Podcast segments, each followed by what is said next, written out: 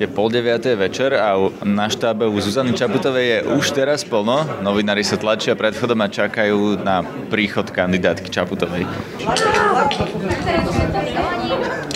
Krátko po pol deviatej prichádza Zuzana Čaputová. Pani Čaputová, tak plná očakávaní a verím dobrý výsledok. Som, neviem, neviem to odhadnúť. Samozrejme, tie posledné prieskumy boli veľmi priaznivé. Medzi tým prešlo veľa vody, dva týždne, alebo teda vlastne nejaký čas a sama som zvedavá, aký bude výsledok. Dúfam, že dobrý. Dúfam, že to je na postup do druhého kola. Koho by ste chceli ako súpera v druhom kole? Tak ja si myslím, že pre Slovensko by bolo lepšie, ak by eh, postupil kandidát, ktorý nepredstavuje extrémne názory a to je pán Ševčovič. Ste si dnes Prepačte, viac rozhovor ešte budeme dávať potom, takže toto mám taký... Koho ste si naozaj prizvali ako nejakých hostí do centrály? Uh, tento dnešný večer prebieha v podstate pomerne v úzkom kruhu. Sú to najbližší kolegovia, spolupracovníci, ktorí nám pomáhali pri kampani, čiže je to taká skromnejšia verzia volebnej noci. Asi takto by som to zhodnotila. Ďakujem, ďakujem veľmi pekne. pekne. Ďakujem. Na štábe u Zuzany Čaputovej tlačenica hlavne medzi novinármi na malom priestore sme tu oddelení od hostí a od e, podporovateľov Zuzany Čaputovej. V podstate nemôžeme ísť do miestnosti, kde sú ľudia z progresívneho Slovenska a kde je štáb. Novinárov je tu podstatne viac ako, ako podporovateľov Zuzany Čaputovej. Hovorca Zuzany Čaputovej Martin Burger povedal, že chceli ten volebný štáb urobiť taký skromnejší, lebo kampaň Zuzany Čaputovej je platená z príspevkov ľudí a že by bolo už také neúctivé voči tým ľuďom, keby spravili ten štáb príliš drahý. Takže v podstate vymysleli lacný priestor, ktorý je menší. Pre novinárov to vyzerá tak, že kamkoľvek idem, tak v podstate niečomu sa musím vyhybať, niečo obchádzať alebo niečo prekračovať, čo je nejaká technika, kamery, ľudia. Iba z vlastne vidím do miestnosti, kde sú jej podporovatelia a štáb. Vidím pár ľudí z progresívneho Slovenska, vidím Michala Trubana, ktorý je podpredseda strany je tu Ivan Štefunko, predseda PS. Práve prichádza Robert Mistrik, ktorý sa vzdal v prospech Zuzany Čaputovej. Tak verím, že to bude víťazstvo a že pohneme túto krajinu trošku dopredu. Tak to je, naše spoločné, je náš spoločný večer a verím, že to skončí víťazstvom a ako som vravel, myslím si, že to bude veľký deň pre Slovensko. V tejto chvíli pred novinárov predstupuje partner Zuzany Čaputovej, pán Peter Konečný. Ideme sa ho pýtať pár otázok. Na atmosféru tejto predvolebnej noci. Som prekvapený, že, že je to také trošku skromnejšie a zase je mi to na druhej strane veľmi sympatické. Prepačte, aby sme sa tu všetci zmestili, prosím vás. Je tu trochu chaos, lebo je tu priveľa novinárov, pri malo priestoru. Prepačte, ale že potrebujú toto kamery? Áno. A všetci, jasné. Čiže je dôležité, aby som hovoril aj na mikrofón? Počúvajte, prosím vás, všetci sa posunte, všetci ďalej, prosím pekne. Prepačte, že to tu organizujem, len niekto musí. Dobrý večer, takže odpoviem vám na tú otázku. Som prekvapený, že ten event je trošku, alebo teda to podujatie je trošku skromnejšie, čo je mi teda zase na druhej strane veľmi sympatické. Mám pocit, že to zodpoveda celej tej kampani aj celému tomu vedeniu. Uvidím, čo to ukáže. Zatiaľ si to neviem predstaviť, nebol som nikdy ešte zatiaľ manželom ani partnerom prezidentky. Tak... Konečne sledujeme prvé čísla na obrazovke spolu so štábom Zuzany Čaputovej.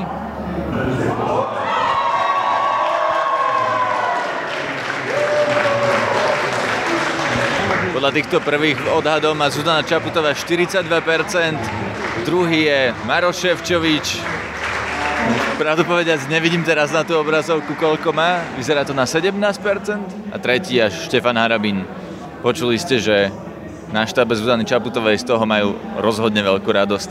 Uchádzala som sa v týchto voľbách o hlasy všetkých voličov, preto sa chcem všetkým veľmi poďakovať.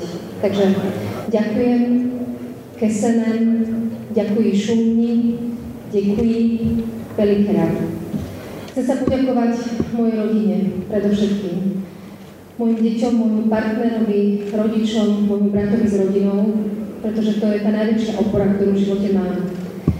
Chcem sa poďakovať môjmu úžasnému týmu. Sú to skvelí, mladí, talentovaní ľudia, ktorí mi nesmierne pomáhajú a urobili kus skvelej roboty. Chcem sa poďakovať progresívnemu Slovensku, množstvu dobrovoľníkov, členov, ktorí pomáhali zbierať podpisy, ktorí odviedli kus dobrovoľníckej roboty, aby celá kampaň mohla fungovať tak, ako fungovala.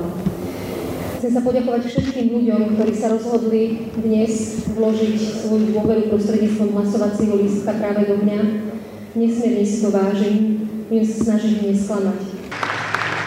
Zuzana Čaputová po svojom briefingu zožala veľký potlesk medzi svojimi podporovateľmi.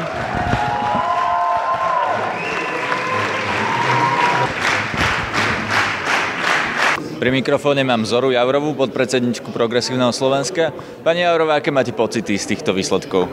Tak pocity sú samozrejme fantastické. Ehm, v konečnom dôsledku tie výsledky, ako ich teraz vidíme, Eh, do veľkej miery zodpovedajú tým prieskumom, ktoré boli zverejnené tesne pred moratóriom, ale ja stále si myslím, že mm, to, že strana ako progresívne Slovensko bola schopná eh, vygenerovať kandidátku na prezidentku, ktorá je tak výrazným spôsobom úspešná už v prvom kole, je veľmi výrazný úspech. Ako vidíte to druhé kolo? Lebo keď sa pozrieme na tie čísla, tak pán Harabin má 15%, pán Kotleba 10%, pán Mikloško 5%. Myslíte, že tieto percentá dostane skôr pán Ševčovič?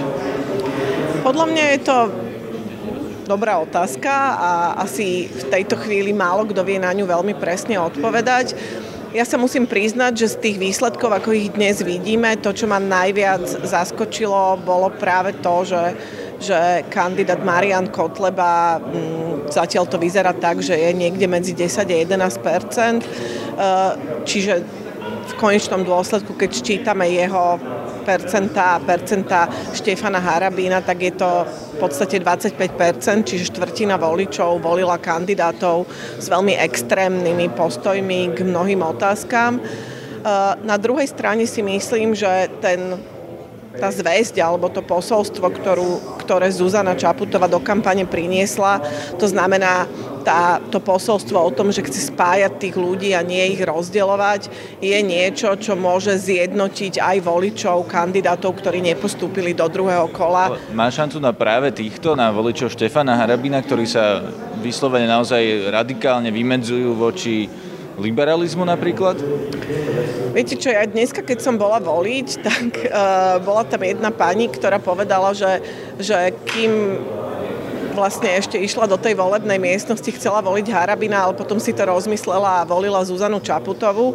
To znamená, že mám pocit, že Eh, mnohí z tých voličov sa chovajú relatívne z nášho pohľadu iracionálne, ale to, čo oni chcú, je naozaj zmena. Je zmena voči tomu, čo v súčasnosti vidia v parlamente, čo v súčasnosti vidia vo vláde a niekedy je ako keby veľmi malý krôčik od toho, čo reprezentuje Štefan Harabina, čo reprezentuje Zuzana Čaputová, akokoľvek absurdné sa to zdá. Mm, ja verím Zuzane v tom, že ona naozaj dokáže veľmi, veľmi Mm, unikátne na slovenskej politickej scéne zjednocovať ľudí, pretože dokázala prísť veľmi nekonfliktným a veľmi zjednocujúcim posolstvom a verím tomu, že v druhom kole vyhra. To bola Zora Jaurová z Progresívneho Slovenska. Pri mikrofóne mám víťazku prvého kola prezidentských volieb pani Zuzanu Čaputovú. Pani Čaputová, čo hovoríte na tie čísla? Tak je to veľké povzbudenie, je to, je to milé prekvapenie. Z tých prieskumov vyplývalo, že by to mohlo byť okolo 40 alebo na 40 ale, ale vidieť to ako reálny výsledok prvého kola volieb je veľké povzbudenie a zároveň veľká zodpovednosť. Čo na to, že Harabín s Kotlebom majú dohromady 25%? Ako reagujete na to? Je to zaujímavé číslo. Ja sa priznám, že som ešte vzhľadom na, na komunikáciu aj s novinármi počas tohoto ešte nesledovala všetky tie analýzy, ktoré súvisia s tými prieskumami, ktoré boli robené, aj so samotným výsledkom volieb. V každom prípade to číslo je pomerne vysoké a vypovedá o tom, že zrejme 25% e, voličov, ktorí sa dnes zúčastnili volieb, e, je mimoriadne nespokojných a retorika, ktorá je viac menej viac silová, ich oslovuje a teda, že tá, tá ich frustrácia je naozaj pomerne veľká. Tak toto čítam. Budete ich vedieť osloviť do druhého kola, alebo budete sa skôr zameriavať napríklad na voličov pána Mikloška, pána Bugára, ktorý sa s vami chce stretnúť, pána Krajňaka napríklad? Samozrejme mám zároveň, záujem osloviť všetkých voličov, eh, kandidátov, ktorých možno teraz v tom druhom kole ako keby nikto nereprezentuje, pretože ich kandidát sa nedostal do druhého kola. Ehm, viac alebo menej sa mi to možno podarí. Samozrejme ten, ten presun eh, aj pri pomerne ako keby názorovej blízkosti alebo hodnotovej blízkosti nie je automaticky automaticky, nemôžem s tým takto počítať. A pokiaľ ide o voličov týchto dvoch pánov, ktorí ste spomínali, viem si predstaviť, že tam môže nastať isté prekrytie v rovine príčin alebo identifikácie problémov krajiny, s tým ale, že samozrejme môj pohľad na možné riešenie je iný, než to, čo prezentovali doteraz dvaja kandidáti, ktorí boli vo voľbách. Takže v rovine možno, že príčin a toho, tej nespokojnosti so stavom napríklad spravodlivosti, tam možno môžu byť isté prekrytia. Stretnete sa s pánom Bugárom? Ja sa nebránim stretnúť sa vlastne s kýmkoľvek, koho považujem za demokratického politika, takže v prípade, ak, ak by ma oslovil na takéto stretnutie, nebránila by som sa tomu. Ak sa stanete prezidentkou nakoniec, aké plánujete mať vzťahy s vládou? Lebo vieme, že je to pomerne napäté aj v spoločnosti, že vláda vlastne stojí na tej opačnej strane, ako vy a vy sa voči smeru vymedzujete teda dosť často. Ako si plánujete nastaviť tie vzťahy? Ja by som bola veľmi rada, keby tie vzťahy mohli byť veľmi vecné. A viem si predstaviť naozaj vecnú rovinu konštruktívnej spolupráce. A mám aj zo svojej doterajšej praxe skúsenosť, že sa dá hľadať možno priesečníky aj medzi dvoma svetmi, ktoré by sa inak možno nestretli. A to znamená, že naozaj možno, že naša predstava o fungovaní niektorých vecí môže byť iná, ale pokiaľ bude ochota, alebo bude, pokiaľ sme schopní povýšiť záujem krajiny nad nejaké osobné spory, ja na to pripravená určite budem viesť konštruktívny dialog. Máte ešte nejaké peniaze na kampaň v druhom kole? Myslím, že áno. Priznám sa, že teraz aktuálne informácie nemám, ale viem, že kolegovia vzhľadom na prieskumy, ktoré boli predtým publikované, tak tá šanca dostať sa do druhého kola tam samozrejme bola, tak myslím si, že sme kalkulovali aj s takýmto niečím. Dobre, ďakujem vám za rozhovor. Ďakujem vám pekne. Dobrý večer, prajem prvý raz sa vám hlásim z volebného štábu Maroša Ševčoviča. Práve sme tu s týmom aktuáli dorazili, spolu s nami prichádzajú viacerí novinári. Zatiaľ sa tu nič významné nedeje, novinári sa pripravujú na dnešný večer a uvidíme, čo sa bude diať ďalej. A už prichádza Maroš Ševčovič aj s manželkou Helenou. Poďme sa pozrieť na to, čo povie.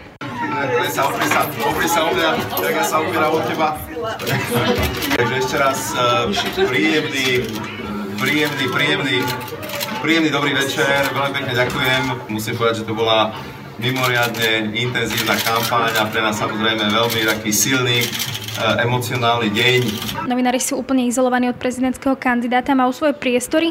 Maro Ševčovičak prislúbil, že hneď ako prídu prvé predbežné výsledky, tak sa zastaví za novinármi. Teraz pri mne stojí náš fotograf Branislav Václav, ktorý sa ako jediný spolu s ostatnými fotografmi dostal do miestnosti, kde je Maro Ševčovič. Braňo, ako to tam vyzerá?